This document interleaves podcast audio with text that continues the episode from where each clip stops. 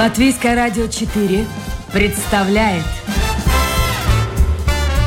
Александр Алексеев авторской программе Александр Студия.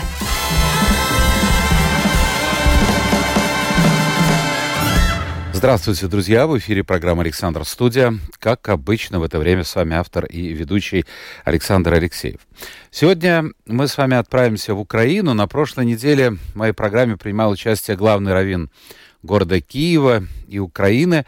А сегодня хотелось бы узнать, каково ощущение от тех событий, которые происходят в Украине, простого священника, священника простого сельского прихода Украинской Православной Церкви, э, мой гость э, работает и служит э, в маленьком поселке, в сельской местности, недалеко от очень красивого города. Называется этот город Тульчин, это Винницкая область, э, на холмах Подольской возвышенности. Находится очень интересный с точки зрения истории город. Ну, об этом мы сегодня и поговорим тоже. Итак, я хочу вам представить гостя эфира. Его зовут Всеволод Луканов. Добрый день. Добрый день. Можно сказать, для вас, э, для вашей паствы сегодняшний день и вчерашний день э, был добрым? Ну, у нас относительно спокойно, поэтому можно сказать, что мы тоже относительно, все-таки война есть война, и мои односельчане, мои прихожане находятся сейчас в зоне боевых действий. Поэтому наше спокойствие тоже относительное. Вот я хотел бы начать наш разговор э, сделал сугубо религиозных. Э, хотелось бы, чтобы вы рассказали нашим слушателям о том, э, какой ну, водораздел, какой раскол в свое время произошел в православной церкви в Украине. Передо мной текст обращения, датированный, кстати, 9 мая 2022 года. Я так понимаю, это обращение священников Украинской Православной Церкви к президенту Украинской Православной Церкви. А, и вот э, такая фраза «Мы считаем неуместным и преступным дальнейшее пребывание в чреве а, Русской Православной а, Церкви, организации, обменявшей вечные истины Христа на настоящее первостепенное благо мира». Что происходит сегодня э, не говоря о католиках, не говоря о лютеранах, э, а именно в православной церкви. Она разделилась. Ну, как таковая церковь, конечно, еще не разделилась. Э, в принципе, церковь разделиться как бы не может, церковь одна. Э, мы есть тело Христова. Но сейчас есть серьезная проблема с тем, как клирики, священники, как епископы и простые верующие видят дальнейшее будущее нашей церкви. Потому что вот мы реально столкнулись с ситуацией, когда человек, которого мы все поминали вот, все 30 лет, э, сколько существует Украинская Православная Церковь, статус автономный, такой самоуправляемый, мы поминали на патриарха Московского, как великого господина и отца. И вот после событий 24 февраля... Вы имеете в виду мы... Кирилла? Вы имеете в виду Кирилла? Да. Ну, сначала это был патриарх Алексей, впоследствии, после 2008 года, это был патриарх Кирилл. Вот. Э, но после 24 февраля мы как бы вся Украина была в шоке от э, событий от нападения России, а верующие люди нашей церкви, конечно, еще оказались в дополнительном таком э, шоке от поведения предстоятеля церкви, патриарха Кирилла, о том, что он не только не высказался против не только не сказал, что, это, что война и военные методы никогда не были э, методом решения конфликта, как это сказал наш блаженнейший митрополит Киевский Ануфрий, вот, но и в последующих своих выступлениях неоднократно поддержал, и Папа Русской Православной Церкви тоже активно поддерживает вот, действия правительства Москвы. Вот для нас это, конечно, все э, было большим шоком, и для нас э, сейчас стоит такой вопрос, действительно, как же нам называть все, э, господином и отцом человека, который благословляет убийство наших единоверцев и наши соседи, можно сказать тоже. Поэтому, да, сейчас у нас ситуация непростая. А вот это обращение к митрополиту Ануфрию, оно уже ну, сформировано, то есть подписано, или еще может э, любой священник подписать его? Э, ну, оно уже передано, там 122 подписи э, в оригинале, это уже оно шло в Киев. Вот. Откуда взялось это обращение? Несколько раньше, где-то в середине марта, э, священник из Метрокатоловской партии Андрей Пинчук Вот, очень интересный э, священник в том плане, что очень активно, о нем много известно было в Фейсбуке, он возглавлял и э, крупную волонтерскую организацию, сам лично ездил, вывозил беженцев из зоны боевых действий, есть священник неравнодушный, у которого действительно болит душа, я лидер его церкви. Вот, и он написал э, обращение к восточным патриархам, э, Иерусалимский, Антиохийский, Константинопольский э, и э, Кипрский. Э, и Александрийский, да, вот, в котором э, разобрал с его точки зрения, какие канонические преступления сейчас совершает русская православная церковь в целом и конкретно патриарх Кирилл с точки зрения церковной.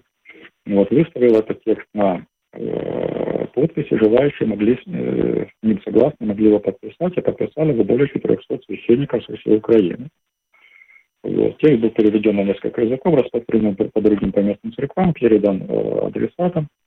Вот. И впоследствии вот среди нас, подписавших этот, э, это обращение, была дискуссия о том, что надо нам как-то и внутри Украины э, свою позицию сформировать. Вот это обращение, о котором вы сейчас говорите, о блаженнейшему митрополиту Ануфрию, это именно вот обращение нас из тех подписантов, которые пояснили, почему мы так сделали и какие у нас цели. То есть это ваша позиция. А скажите, пожалуйста, какова была реакция Ануфрия?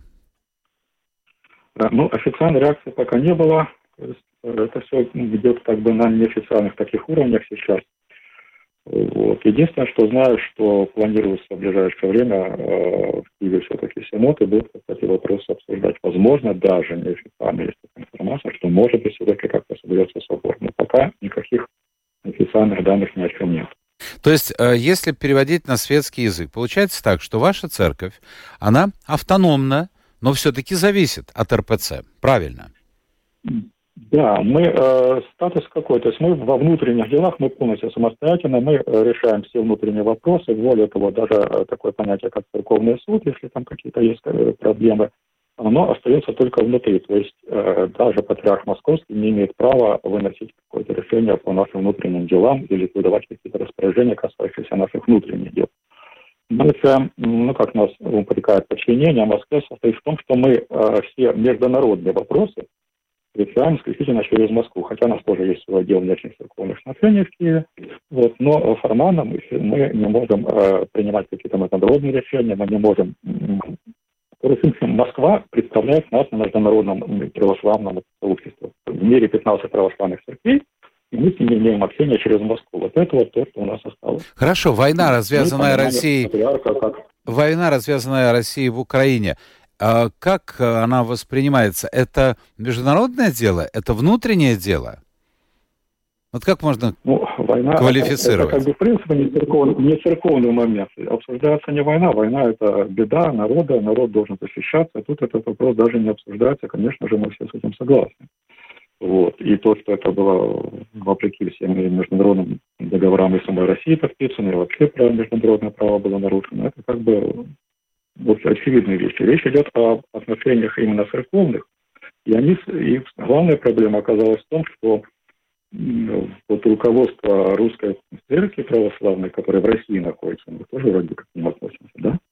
Но именно руководство тех на территории России, оно как-то отставило в сторонку Христа, Евангелие, и сейчас активно э, показывает свое единство с властью. Вместо того, чтобы высказывать власти, но где-то ошибки и э, направлять ее на служить совестью, грубо говоря, властей, как всегда, это христианская церковь была.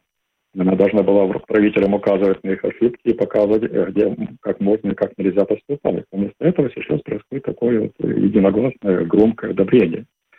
Вот, у нас это очень больно наблюдать. Это а может этот процесс, скажите мне, пожалуйста... открытым текстом призывают убивать украинцев. Да, я вот... Я да. про это и хотел спросить. А может ли все это закончиться выходом из РПЦ, Украинской церкви? Э, это мирно и тихо в любом случае не закончится, потому что есть очень разные настроения внутри украинской церкви.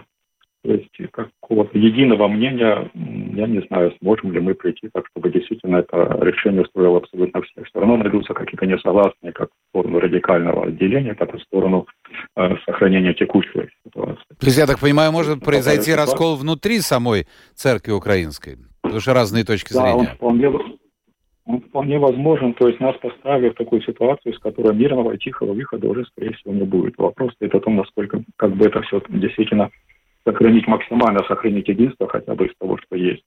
Какие-то радикальные стороны, в стороны могут найтись, но минимизировать их, найти какие-то точки, которые максимальное число верующих священников могли бы объединить, это вот то, что сейчас очень важно.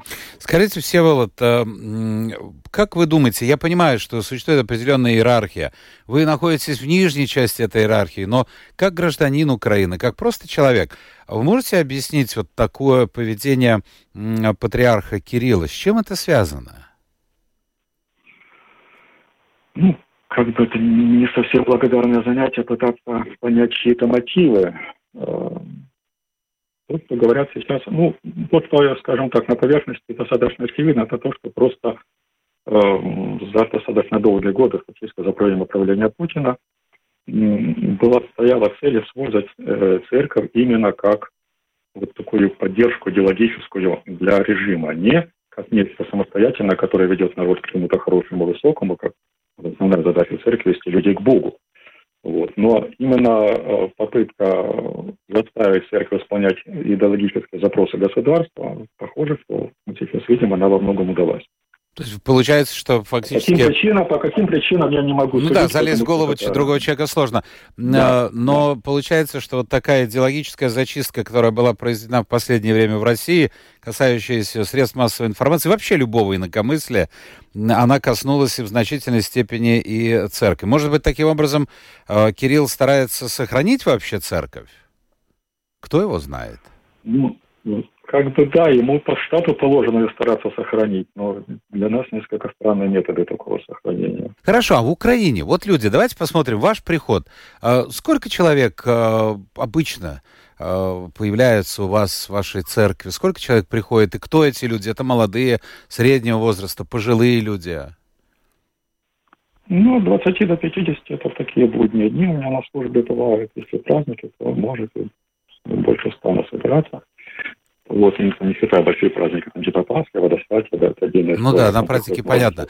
А скажите, вот отношение общества, не православных, а отношение общества, отношение украинцев вот э, к такому, ну, действительно, однозначному решению Кирилла, он даже подарил икону одному из военнослужащих, руко- руководителей э, России, и, в общем-то, благословил э, на все вот эти ратные дела, назовем их так ратными делами, в кавычках. Вот отношения людей в обществе, есть какие-то преследования, может быть, какие-то провокации по отношению к церкви? Именно православные. Ну, я понимаю, что, скажем так, настроение, особенно у людей не церковных, достаточно негативное э, происходящего в России со стороны российской иерархии, оно переносится и на нас. То есть мне не раз приходилось сталкиваться с тем, что вот, а вы какие, вот, вы плохие, я говорю, ну мы плохие? Мы вот нас судили, мы помогаем солдатам. А вот смотрите, Кирилл то-то и то-то сказал. То есть у людей э, прямая ассоциация. То, что сказано в Москве, это мы, значит, все тут, тут поддержим. Хотя мы это все э, дистанцировались сразу же и активно церковь принимает участие в происходящих событиях. Именно на стороне украинского народа, потому что мы всегда были с ним. Но вот у людей малоцерковных это такая ассоциация есть, и, конечно, это болезненно. Но это выражается каким-то образом? Вот вы идете по улице, вас все знают, приход небольшой, местечко небольшое, э, какие-то косые взгляды, какие-то оскорбления, или это все на уровне вот так, вот так, интеллигентного, ну, но негативного так, отношения? Мне, э, мне повезло, наверное, все-таки с приходом и с селом. Э, у нас достаточно мирно и спокойно это все проходит. Люди э, сохраняют рассудочность. Ну, да, приходилось встречаться с, разговорами, а вот вы в московской церкви, да, а вот вы согласны с этим, а вот как же там они убивают, а как вы можете с ними быть, а почему вы не переходите там куда-то в другую организацию, в ПЦУ, в которой у нас есть другая православная церковь. Вот приходится объяснять, что переход это как бы не, не так просто, что я захотел куда хочу, там и служу. Но а есть такая возможность вести, вот для вас, например, или для ваших коллег э, перейти? Или это очень сложно? Ну, как возможность? Э, возможность физическая, конечно же, есть всегда, то есть и организационная тоже есть. Там нас как бы ждут и приглашают. Но проблема в другом. Проблема в том, что нет единства внутреннего Вообще, кто такой ПЦУ? Православная церковь Украины организовалась она в 2018 году. Патриарх Вселенский Константинопольский Варфоломей с своей точки зрения попытался врачевать этот раскол, который у нас существует в Украине еще с 1991 года. 92 вот, когда бывший митрополит Киевский Филарет э, организовал независимую ни от кого Киевскую церковь, Киевский патриархат. Вот, там можно очень долго об этом рассказывать, о причинах и как это все происходило. Но суть в том, что у нас очень долго длился вот этот раскол, который как бы не, ни туда и не сюда. Хотя со стороны нашего государства тоже были такие попытки о том, чтобы превратить в свой идеологическую подпорку. Это как бы для государства свойственно, главное, насколько оно умеет остановиться в этом. Вот. И вот именно желая единую украинскую церковь, вот, не христианскую, а в первую очередь украинскую, там наши разные президенты в разное время пытались как-то этот вопрос решить. Вот в 2018 году при президенте Порошенко с помощью патриарха Варфоломея пытались как-то это все организационно оформить вот, и, и многие из находившихся в разных православных сообществах, не как бы признанных в мире православным, они тогда объединились, и от нашей церкви туда шло из э, более 70 епископов только два.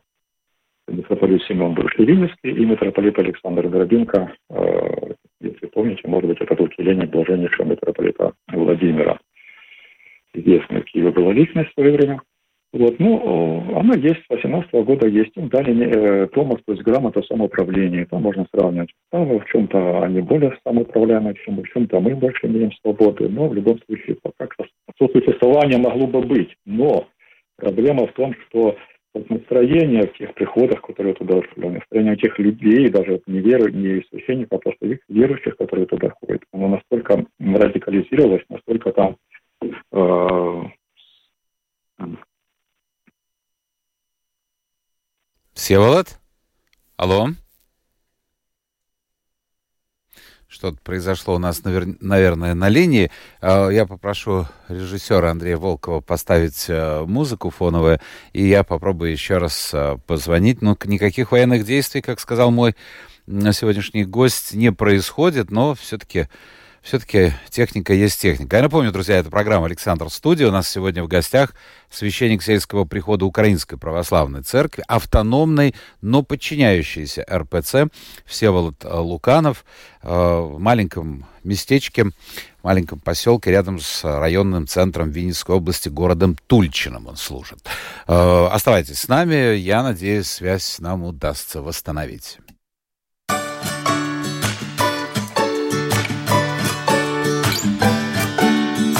Песню эту как запою Так, чтоб слышно было на краю деревни. Нашей круглой земли Я возьму свою большую лиру И спою всему земному миру песню. От балды до балды И пока в небе есть облака я плыву, небо тоже река, пока.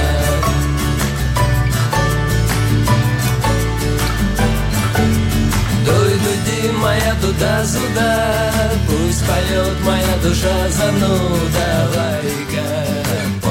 я так понимаю, что связь у нас восстановлена. Всеволод Луканов, священник сельского прихода Украинской Православной Церкви у нас сегодня в гостях. Это программа «Александр Студия». Если у вас, друзья, это я обращаюсь к слушателям, есть вопросы, милости просим, задавайте в интернете. Домашняя страничка Латвийское радио 4, программа «Александр Студия». А, скажите, пожалуйста, Всеволод, вот а, все-таки, к счастью, ваш регион в настоящий момент, будем так говорить, пока не затронут военными действиями. Но самые ближайшие регионы, где происходят бои, это что, это насколько далеко от вас? Ну, это Херсонская область э, была уже на границе с Николаевской. Сейчас немножко отошли бои по сторону. Это примерно 300 небольшим километров от нас. Прям если смотреть, наверное, даже меньше. Вот. Очень была, конечно, сложная ситуация. В начале мая э, никто не знал, чем это все закончится Приднестровье. Это уже конкретно от меня 70 километров.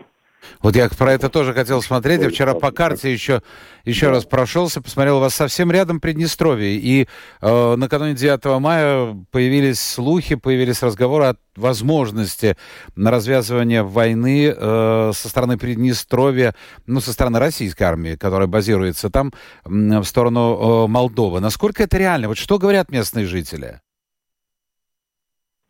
Ну, мы как бы мало что можем говорить, потому что мы живем здесь, мы даже не в Приднестровье живем. Вот. Конечно, просто люди переживали о том, чтобы, не дай бог, еще и здесь не началась э, война, потому что все понимают, что это такое. Вот. Переживали о том, чтобы понимали, что это э, как бы на больше Одесскую область должно было затронуть, а озвученные цели были в том, чтобы сделать коридор из Приднестровья к э, Одесскому в Одессу. То есть мы бы остались, если по карте посмотреть, Ленинская область немножко выше всего этого, но все равно э, переживания, ожидания, конечно, были тревожные. Вот то, что 9 мая прошло относительно спокойно, хотя постоянно обстрелы идут тоже самое Одесса. Э, то есть все еще может быть, но хотя бы немножечко как-то успокоились э, настроениями насчет того, что прямо здесь и сейчас прям завтра кто-то может наступать. Но это счастье, что у вас спокойный район. А, кстати, беженцы есть из других э, регионов Украины у вас? Конечно, есть, конечно, есть много. Даже для нашего небольшого села, в принципе, много. А вот если брать нашу объединенную, э, как она по-русски будет, территориальную громаду, вот общину, это половина бывшего Тростниковского района, сейчас это как бы единый э, сельский совет, вот, у нас там на середину апреля было более двух тысяч беженцев только в нашем это, общине. Э, сейчас, наверное, даже больше. Это приезжали основном, потому что здесь мы как бы не так далеко от Киева, здесь очень много родственников. Приезжали люди из Киева, из-под Киева сюда к родственникам. А также много у нас из Харькова. Вот, они уже просто ехали куда-нибудь и уже закипелись где-то у нас, где будем остановиться. А ощущение вот, вот страха, ожидания. Ну, сегодня, к счастью, мирная жизнь в вашем регионе, в вашем поселке, но всяко может быть. Вот какое ощущение у людей? И в том числе у прихожан, конечно. Ну, прихожанам нам немножечко легче. У нас есть на кого возлагать свои надежды, потому что мы верим, что Господь управит так, как оно было бы лучше. Вот, найдет способы сохранить. Но есть люди, и за людей никто решение не примет. Если кто-то решит, что тут должна быть война, и война будет, конечно, всем будет плохо. Хочу сказать, что прошло как это первое, может быть, даже не паника, может быть, шок, от, который был в феврале. Как-то люди уже успокоились, уже в плохом смысле или в хорошем смысле, но проявляются в состоянии привычности, что обыденность. Что есть война, она идет где-то там, но она может даже сюда дойти. Будет плохо, если она дойдет, но значит будем воевать, если если она дойдет. Вот какая-то такая. А, а есть люди, которые... Скажите, пожалуйста, а, все... Отец Сел, скажите, пожалуйста, а вот есть люди, которые симпатизируют Путину? Как вы думаете? Ну, наверняка есть. И личного общения мне тут не встречали, чтобы сказали, что Путин прям хороший, но Мнения различные, конечно, есть такие люди, где-то они, где-то они встречаются. Вы родились на Донбассе, выросли в Донецке. Это э, регион, который сегодня известен всему миру.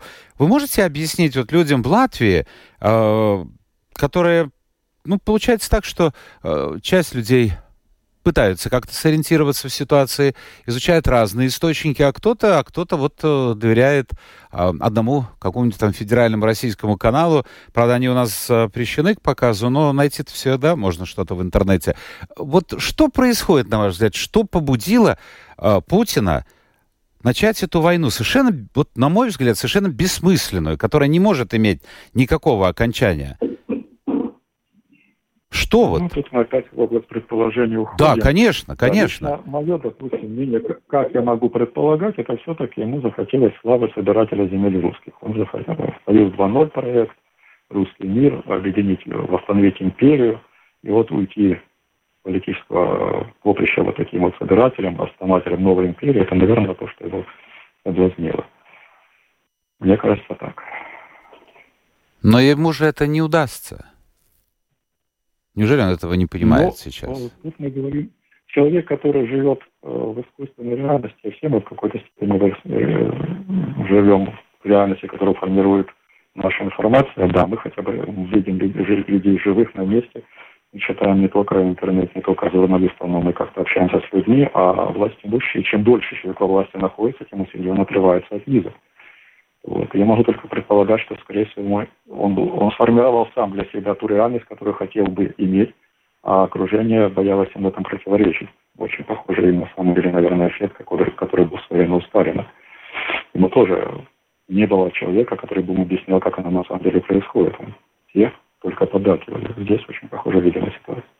Ваш приход в церковь, он, в общем-то...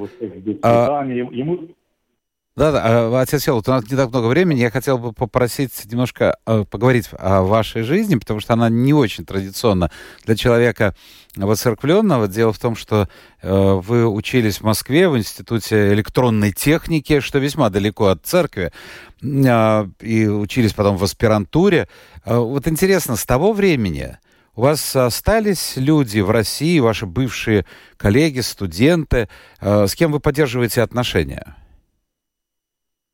Да, конечно, осталось. Я в 2015 году ездил на 25-летие выпуска. Очень четкая встреча была. У нас действительно была в институте дружная группа. Мне очень приятно было общаться. Но это было, естественно, до событий всех, до, до 24-го. А вот э, сейчас созваниваетесь через интернет, общаетесь, или все связи прерваны? Нет, общаемся, скажем, мы выяснили э, позицию друг друга. Я написал в группе нашей, что я думаю, что нас объединяет нечто гораздо больше, чем политические взгляды кого-то каждого из нас. Вот. У них у каждого немножечко разные есть мнения на эту тему. Мы эти вопросы не обсуждаем, потому что сейчас это болезненный вопрос для меня, для них. Вот. Э, если человек интересуется какими-то конкретными вещами, вот, с одним другом я близко общаюсь, переписки, он спрашивает, как вот, ну, с моей точки зрения, как, как я вижу то, что здесь происходит, пытается сформировать тоже более полную картину. Мы, конечно, на эту тему находится, делится своими мнениями, как он считает, что происходит. То есть общение есть. Вот если человек считает, что вот, ну, прямо мне сказал, что ну вот я за Путина, ну, говорю, твое право, будь Путиным. А вы не прерываете с такими людьми отношений, по крайней мере, на какое-то время? Не, ну, просто сейчас оно как бы мы э, не, в любом случае не особо близко общались, так что чем позвонить там раз в неделю хотя бы э, хорошо, если раз в месяц обходили какие-то текстовые общения происходило. Есть сейчас оно просто немножечко э, затихло, но я все еще считаю, что эти люди ну, изменят мнение на те темы, которые я считаю... Которые а что для этого должно произойти? Э, должен новый Нюрнберг произойти, новая Гага? Что должен должно случиться, чтобы они изменили мнение? Как вы думаете? Ну, как минимум, просто должно быть э, действительно уже видно то, что здесь происходит. Не то, что они видят в телевизоре. Да? Они должны окончательно как-то весь по всем миром посмотреть это с другой позиции. Как это будет, каким образом это произойдет, я не могу предполагать. Но я верю, что так будет. Для многих людей в России просто немножко изменится, расширится кругозор, с которого они оценивают происходящее. И они на многие вещи смогут смотреть иначе, чем сейчас.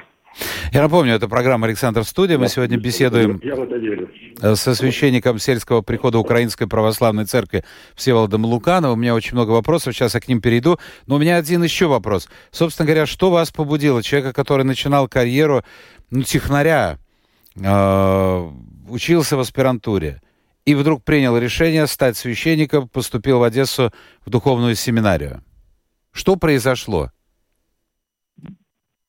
Ну, тут вопросы сложные. Э, в том плане, что я часть моих родственников уделяла, что меня, наоборот, побудило строить карьеру технаря, потому что у меня в семье много э, верующих людей. У меня отец, брат и дядя священники. Вот. Э, но, тем не менее, я со школы увлекался радиолюбительством, мне была ближе в свое время именно радиотехника, и я с удовольствием доволен, что получил это образование. Вот. Но впоследствии просто уже как бы немножко повзрослел, оценивая свое взглядывая вперед, уже как раз поступил в аспирантуру, ну, стоило задумался о будущем, начал примерять на себя как бы различные роли в будущей жизни. Как-то мне вот э, духовно ближе стало то, что, наверное, все-таки лучше изменить, пока еще есть время, как бы изменить э, вектор. Вот. И так у нас случилось. Я не жалею о том, что я делал. Ну, то есть образование осталось со мной, крещение остались со мной. Сейчас вот это мне тоже помогает как в сложном материальном плане, но тем не менее очень доволен, что 22 года уже священник 22 года. Вот, кстати, по поводу материального спрашивает Ирина, как вы выживаете, откуда доходы, ведь приход маленький. Я так понял, что вы уже э, параллельно, достаточно давно, э, с обязанностями приходского священника работаете программистом. Это правильно, да? Да, да, уже, уже 7 лет. Но это характерно не только для, э, скажем так, священников православной церкви. Я знаю, у нас в Латвии многие священники лютеранской церкви тоже э, вынуждены из-за очень маленького дохода работать где-то, кто программистом, кто еще где-то.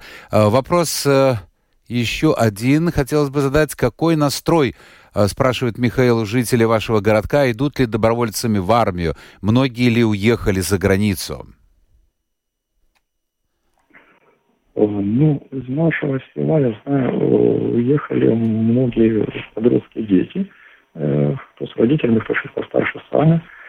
Вот, э, те, кто кому было кому уезжать, потому что многих, многие уже учились раньше в Польше, особенно в Польшу в основном уезжают, потому что многих родственники уже там либо есть, либо учатся, либо работают. Вот и как бы переждать эту ситуацию, тем более, когда сейчас принимают нас в Европе хорошо, для этих людей было, было вариантом. Вот, некоторые уже возвращаются. Как-то увидели, что не настолько все страшно, все-таки как-то мы прошла активная фаза. Фаза до нас не дошла войны. Вот, возвращаются уже обратно. Вот, насчет добровольцев, э, ну, я не так, чтобы со всеми общался, а насчет добровольцев знаю, что с нашего села около 20 человек, по-моему, еще точно не скажу, последних призыв был. Но в общей сложности около 20 человек ушло, э, было призвано, сейчас находится в местах боевых действий. Знаю, что по району по добровольцы, конечно, были. Э, брали даже не всех тех, кто хотел, то есть есть те, кто по каким-то причинам были негодны, но тем не менее даже хотели, все равно их не взяли. Вот, то есть такое воодушевление, конечно же, есть, потому что для людей это не просто где-то что-то, какие-то боевые действия. Для людей, для людей это реально вот, защита домов и семьи. Что вы говорите, о чем на своих, на своих проповедях говорите, э, спрашивает Лариса. Кстати, я бы тут же хотел вдогонку задать еще один вопрос, продолжение этой темы. Я человек, э, не связанный напрямую с церковью, и не очень хорошо в этих делах разбираюсь, как и большинство, но насколько я понимаю, насколько я слышал, читая, скажем, о событиях, очень похожих событиях в Литовской православной церкви, э, там во время богослужения э, священники должны были упоминать э, и молиться, в том числе за здравие э, главы церкви, патриарха Кирилла. Так вот, они отказываются это делать, потому что считают э, Кирилла, ну, нарушившим все рамки приличия, в том числе и э, религиозные. Вот о чем вы говорите, о чем на своих проповедях? Упомянуть, упомянете ли э, это имя Кирилла? Ну, по, по поводу упоминания на службе, это община последования православной литургии, Э, во мне называется Великий Ход, там э, священник поминает э, своего епископа правящего, который в епархии непосредственно находится у нас, это митрополит Ущинский. И по традиции русской церкви там поминается, и нашей тоже поминается, и патриарх. Не митрополит Киевский патриарх, поминается патриарх. Патриарх поминается как великий господин и отец, патриарх Московской Руси. Вот и, конечно, после событий этих э, вот в таком варианте его поминать, ну, лично у меня э, язык не поворачивался. То есть вы отказались, как и литовцы?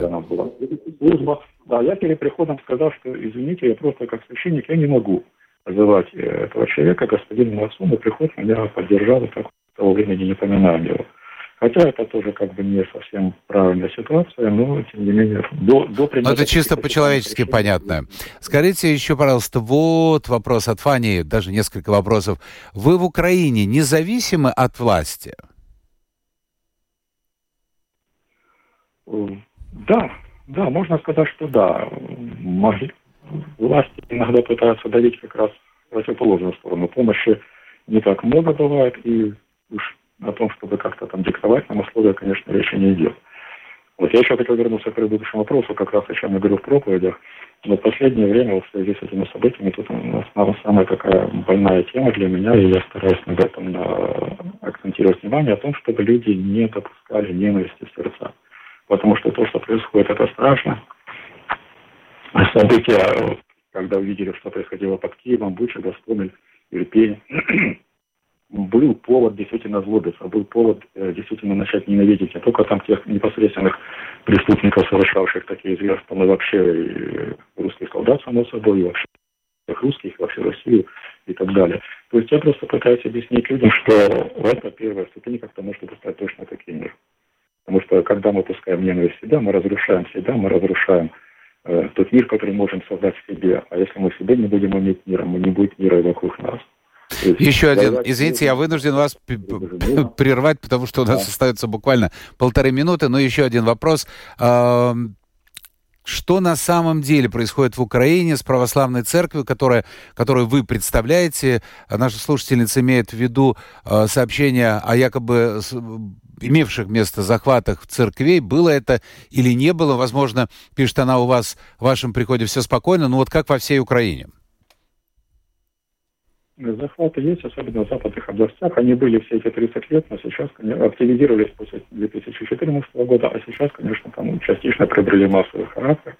Вот вас пытаются как раз-таки вмешиваться именно на стороне ПЦУ или просто к тому, чтобы нас запрещать. Вот уже там три мэра э, городков издали указание о том, что они своим указом прекращают деятельность УПЦМП, хотя это никаким образом и незаконно, не конституционно, и более того, сейчас это вообще с их точки зрения, с их, их позиция, она выглядит как военное преступление, но вы там будете следить. То ситуация в этом плане очень, очень сложная, вот, и как она будет развиваться ситуация дальше. Ну да, война есть война, и понять можно, понять можно, в общем-то, такие решения, вот чисто по-человечески, э, потому что ну, потому что, когда в твой дом приходят, грабят, насилуют, э, ну, какого-то счастья это, прямо скажем, не вызывает. Э, ответная реакция. Вот правильно вы говорите, мне кажется, призываете ну, будет чувство ненависти, будет. На любой войне было. А посмотрите, во время Второй мировой войны, какое было отношение к немцам, которые, среди которых было немало антифашистов. И надо отлично понимать, что и среди русских людей очень много людей, которые а, любят свою страну. Они понимают, что Путин ведет страну к краху. И разговоры о русофобии, они сегодня не актуальны. Разговоры должны идти о путинофобии, о ненависти к человеку, который 21 веке бросает страну в гиену огненную. Всеволод Луканов, священник сельского прихода Украинской Православной Церкви, был сегодня в гостях нашей программы. Спасибо, Всеволод. Спасибо всем тем, кто вместе с нами. Это программа «Александр Студия». Завтра будет новый день, новые эфиры, новые гости. Пока.